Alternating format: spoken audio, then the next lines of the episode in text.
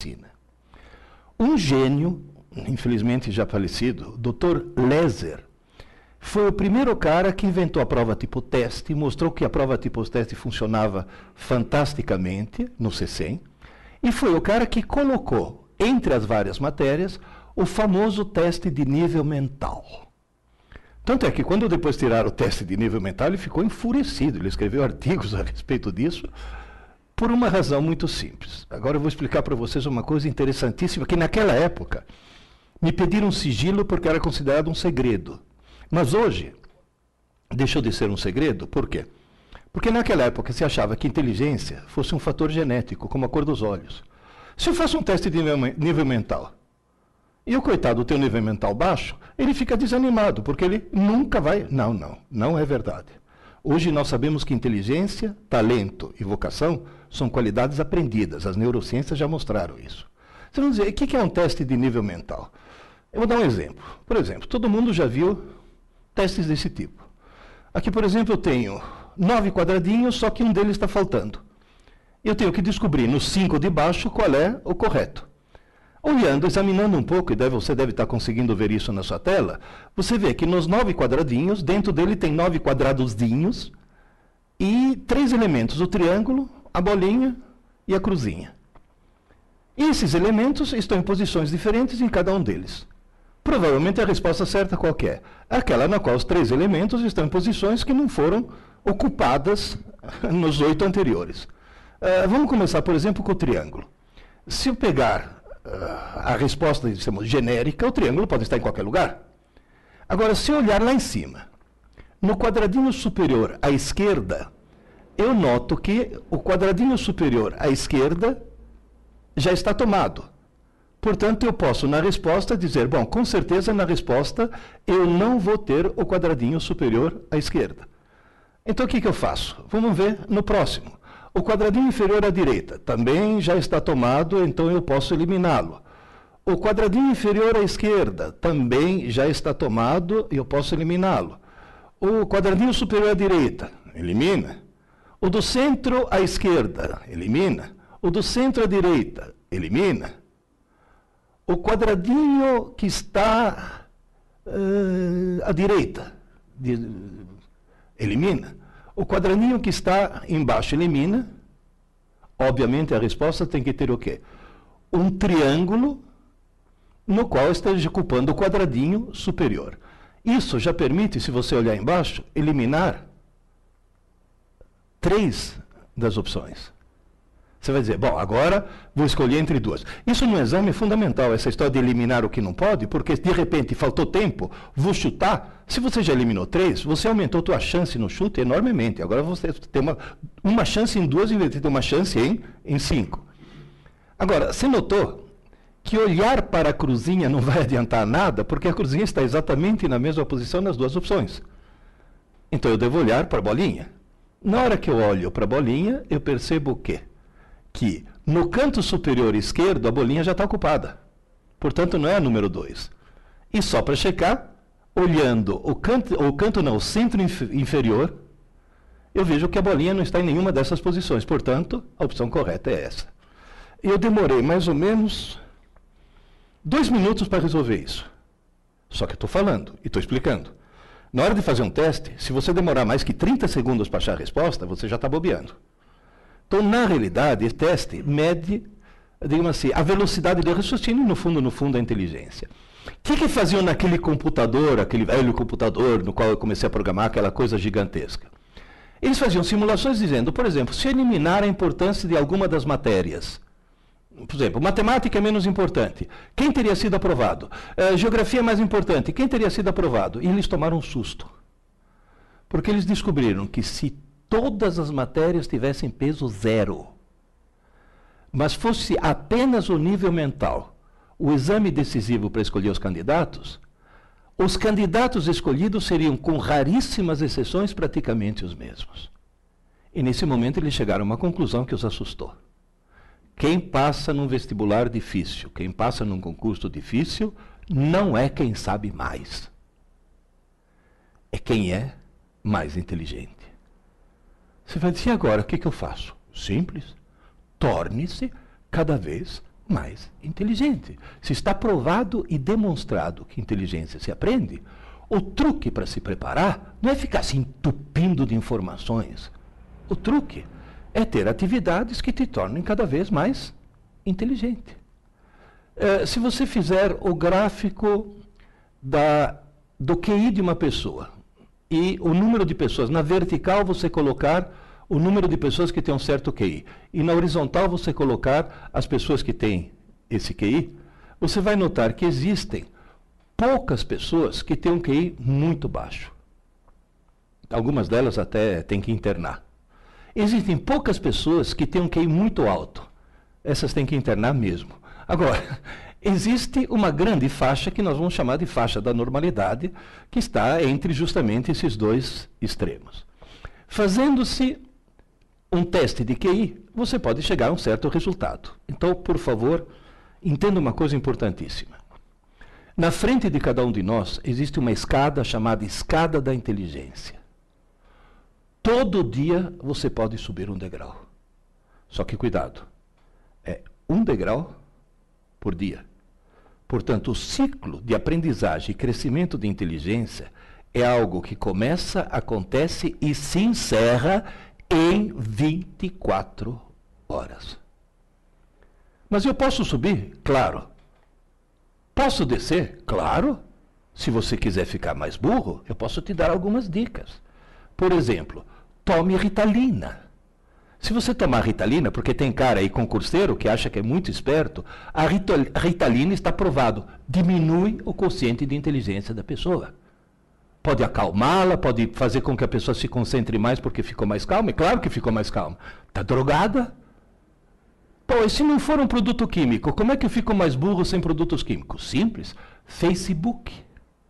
Passe mais de uma hora por dia no Facebook, você vira uma besta total.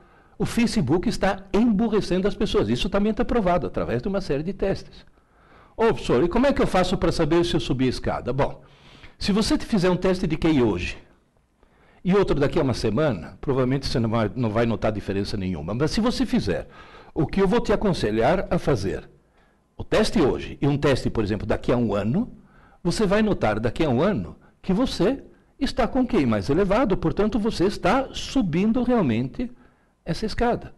A coisa é extremamente simples. Inteligência se aprende. A cada dia que passa, você pode ficar cada vez mais inteligente. Tem gente que diz, mas por que, que no Brasil as coisas não funcionam como deveriam funcionar? Se eu fizer um teste de QI na humanidade, em geral, por definição, o QI médio da humanidade foi atribuído ao QI médio da humanidade o valor 100. Tem que falar, ah, se eu tiver QI 100, eu sou normal? Não, você é médio. Se você tiver QI 100, você é mais inteligente que metade da humanidade. Mas sinto muito, você é mais burro que a outra metade. E se você quiser, tiver, quiser realmente ter sucesso num concurso, num vestibular, trate de subir a escada. O problema é subir a escada. Se fizeram, fizeram por amostragem um teste de QI na população da Inglaterra, obteve seu valor 100. Isso mostra o quê? Que os ingleses são normais. Aí fizeram um teste de QI na população do Japão. Deu 113. Agora, cuidado. O cérebro de um japonês, biologicamente, é idêntico ao cérebro de um inglês. Portanto, se a população média do Japão tem um QI tão mais elevado que o da Inglaterra, isso mostra o quê? O sistema educacional japonês faz subir a escada mais do que o sistema inglês. Ou seja, inteligência se aprende. E os japoneses aprendem mais que os ingleses porque têm um sistema educacional muito mais eficiente. Por amostragem, fizeram um teste de QI na população do Brasil. O resultado foi catastrófico. O QI médio de 87. 87 é caso limítrofe. O que, que nós podemos concluir daí? O sistema educacional brasileiro faz descer a escada, faz desaprender inteligência. Nós temos aqui nesse país um potencial fantástico, uma juventude maravilhosa que está sendo imbecilizada literalmente por um sistema educacional completamente equivocado. E você que está se preparando para um vestibular ou para um concurso, provavelmente, mas muito provavelmente, você foi vítima desse gigantesco equívoco. E está na hora de mudar um pouco esse equívoco. Você foi vítima de um equívoco terrível. Mas está na hora de melhorar as coisas. Você vai dizer, qual é esse equívoco? Uma jornalista estava me entrevistando falou, lá em, lá em Londrina, ô professor Pierre, por que, que o sistema educacional brasileiro é um dos piores do mundo? Eu dei uma resposta que para um italiano é óbvia. Descobri que para os brasileiros não. Porque tem duas palavras que em italiano significam coisas diferentes, mas que em português o pessoal acha que são sinônimos. Ela achou tão estranha que colocou na primeira página do jornal. E a explicação é simples. O sistema educacional brasileiro é um dos piores do mundo, porque o Brasil tem milhões de alunos e pouquíssimos estudantes. Milhões de alunos e pouquíssimos estudantes. Qual é o problema? os pais brasileiros, os professores brasileiros, as pedagogas brasileiras querem que você seja um bom aluno. E sabe o que, que bom aluno faz? Vai bem na prova, tira boas notas, passa de ano, obtém um diploma e não aprende nada. Não consegue aprender. Gente, eu dei aula num cursinho em São Paulo, onde eu tive mais de 100 mil alunos, vindos das melhores e mais caras escolas dessa cidade. Chegavam para mim no cursinho mentalmente virgens, sem saber absolutamente nada. Passaram direto. Por quê? Porque no Brasil a gente confunde aluno com estudante. Bom aluno não passa no vestibular. Bom aluno não passa num concurso. Quem passa num vestibular ou num concurso é bom estudante. Professor, qual é a diferença? Um aluno é alguém que assiste às aulas. Ser aluno é a coisa mais fácil do mundo. Entra num curso qualquer, se matricula, encosta teu bumbum numa cadeira, pronto, você vira um aluno. Agora, estudante não. Estudante é alguém que estuda. Ué, mas se eu estou assistindo a aula e não estou estudando, este é, é, é, um outro equívoco terrível. É uma das armadilhas mais terríveis que existe. Quem está assistindo às aulas não está estudando. Assistir às aulas não é estudar. E todo mundo cai nessa armadilha. Ah, é na faculdade eu estudo à noite. Você assiste aula à noite. Ah, meu filho lá na escola estuda de manhã. Não, seu filho de manhã não estuda. Seu filho de manhã está assistindo às aulas. Você vai dizer, mas não é a mesma coisa, não. Assistir às aulas é um processo coletivo e passivo. Numa aula expositiva, o aluno ouve, vê e entende, mas é passivo. E outra coisa, normalmente numa aula tem um professor e vários alunos. Quando os alunos são pequenininhos, é uma professora para 12 alunos. Depois cresceram mais, é uma professora para 30. Depois é um professor para 50. Eu, no cursinho, eu dava aula para 200 alunos. Numa boa mas já eram adolescentes, já eram gente adolescente ou até adultos. Então é um processo coletivo e passivo. Agora pensa um pouco. Qual é o oposto de coletivo? É solitário, individual. Qual é o oposto de passivo? Ativo. Estudar justamente é um ato individual e ativo. Agora eu vou fazer uma pausa, porque essa é a parte mais importante que vocês têm que entender. Gente, ninguém está estudando se não estiver sozinho. É individual. Não existe grupo de estudos. Isso é uma contradição em termos. Se é grupo, não é estudo. Estudo é individual. Cada um por si. E além de ser individual, é ativo. Ninguém está estudando se não tiver uma caneta ou um lápis na mão e não estiver escrevendo. Eu vou repetir: escrevendo. A mão. Gente, vocês estão falando com um homem de 70 anos que começou a dar aula com 18, que já deu aula para criança e já deu aula na pós-graduação para médico psiquiatra. Vocês estão falando com um homem que só no curso pré-vestibular teve mais de 100 mil alunos. Por favor, ouçam. Não existe outra forma de se estudar que não seja escrever. Tem cara que fala, não, mas espera aí, eu estou lendo um trecho do Código Penal, eu não estou estudando o Código Penal, não. Você não está estudando, você está lendo e não vai gravar nada. Ah, como é que eu faço? Simples. Pega o texto, pega uma caneta, ou um lápis, um papel, e vai lendo. Tudo que for importante, escreva. É importante? Escreva. Tem que falar, como é que eu sei o que é importante? Simples. Faz de conta, na hora de escrever, que você está preparando uma cola. Na hora de preparar uma cola, surge lá de dentro um poder de síntese que você desconhecia. Tanto é que quem prepara a cola bem feita não precisa puxar, porque só o ato já funciona. E agora, cuidado por uma outra coisa importantíssima. Eu falei escrever, eu não falei digitar. Se você escrever, vai para o teu HD. Se você digitar, vai para o HD do computador. E na hora de fazer um vestibular, um concurso, o computador que você leva é esse. Ah, mas isso está provado cientificamente ou é uma opinião sua? Não, não é opinião minha. Está provado cientificamente. Agora vai. Cinco minutos, já que eu sou químico e físico, cinco minutos de química e física. A molécula que vocês veem à esquerda é uma molécula de glicose que foi alterada. Um dos grupos hidroxila foi substituído por flúor 18. Flúor 18 é um isótopo radioativo que decai para oxigênio 18, emitindo um neutrino e um pósitron, ou seja, um elétron positivo. O que é um elétron positivo? É o elétron da antimatéria. Toda vez que um elétron positivo da antimatéria encontra um elétron negativo da matéria, os dois se aniquilam, desaparecem. Nessa altura, Lavoisier dá três voltas no túmulo. A matéria desaparece e surgem dois pulsos de energia, dois raios gama que saem um para cada lado. O que, que eu faço? Como o maior combustível do cérebro é açúcar, eu dou para o cidadão açúcar, uma solução de açúcar, água com açúcar, só que com esse açúcar.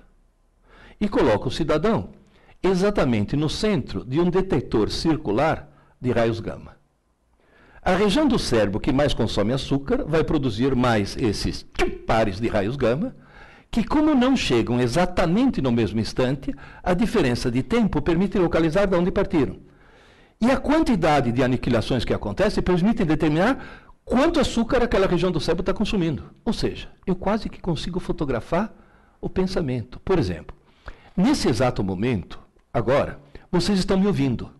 Se vocês estão me ouvindo, no hemisfério esquerdo do teu cérebro, nessa posição mais ou menos, na região de Wernicke, está acendendo. O que estou falando está acendendo mais na frente, a região de Broca. Se você está de olhos abertos olhando, está acendendo aqui o lobo occipital. E se você está pensando, obviamente, acende o lobo pré-frontal. Você vai dizer, mas dá para perceber, dá, inclusive dá para responder perguntas. Por exemplo, tem muitos que me perguntam: posso estudar assistindo TV? Não. Posso estudar com o computador ligado? Não. Posso estudar ouvindo música? Sim. Nessa altura a pessoa fala: como assim? Veja bem, se você pegar um cérebro em repouso, aquela figura lá embaixo, você está notando que o vermelho, a maior atividade, acontece no lobo occipital, que é justamente o cara está de olhos abertos, está processando a imagem. Se você estiver estudando, usando só linguagem, português e matemática, que são as duas linguagens, acende somente o lado esquerdo. E se você estiver ouvindo música, acende só o lado direito. Agora veja bem, se você estiver estudando em silêncio, o lado esquerdo está trabalhando a toda. O lado direito não tem o que fazer, fica enchendo o saco. Então você está lá, olha, porque as placas tectônicas, olha a borboleta azul. é o lado direito enchendo. Então o que, que você faz? Liga uma música e mantém o lado direito ocupado enquanto o lado esquerdo está estudando. Mas cuidado, quando eu falei liga uma música, Nessa música não pode ter ninguém cantando no idioma que você conheça. Porque se você conhecer o idioma, invade o lado esquerdo e a letra da música atrapalha aquilo que você está estudando. Está bem claro isso? Ah, eu quero ouvir rock com um vocalista. Ótimo. Tem ótimas bandas de rock húngaro. Porque nenhum húngaro entende que outro húngaro está falando. E note uma coisa interessante: esse PET, né, o Positron Emission Tomography, é tão sofisticado que se você está ouvindo jazz, acende aqui. Você está ouvindo Mozart, acende aqui. Ou seja, são regiões do cérebro diferentes que foram treinadas de forma diferente para ouvir tipos de músicas diferentes.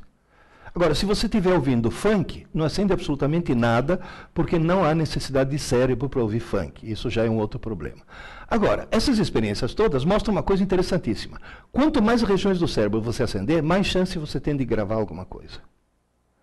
Moral da história. Se você escrever, por exemplo, BA, B A manuscrito, um monte de regiões no teu córtex motor se acendem. Se você simplesmente digitar B a, D, D. Não acende quase nada. Digitar não serve. Você tem que escrever. Escrever e muito. Uh, teve um amigo meu, professor.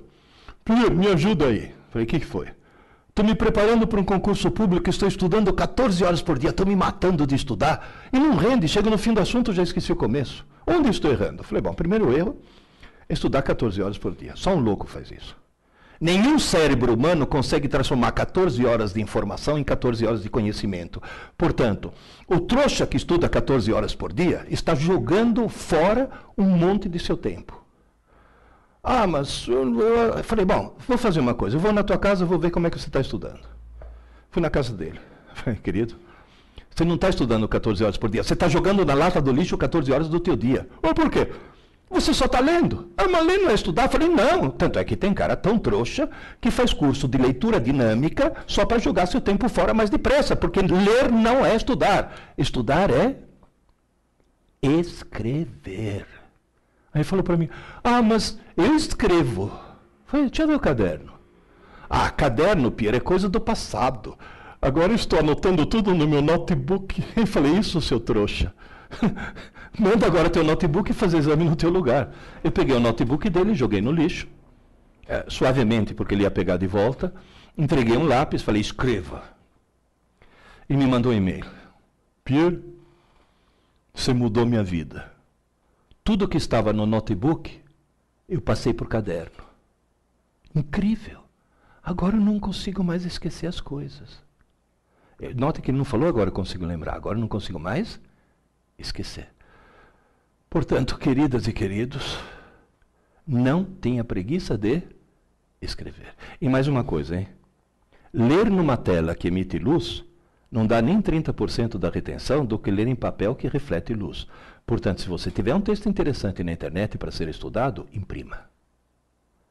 Duas vantagens. Uma, ler em papel é muito melhor, mas é melhor mesmo. Tem vários estudos que mostram isso. E outra, se está em papel, você vai poder ao lado fazer anotações. Ah, cuidado, eu falei escrever, não falei sublinhar. Hein? Sublinhar não adianta nada. Tem que escrever. Ah, mas isso é perda de tempo. Tudo bem, então continua perdendo 14 horas por dia. Continua jogando na lata do lixo 14 horas do teu dia. Não adianta nada, não adianta absolutamente nada. As pessoas no Brasil não sabem estudar.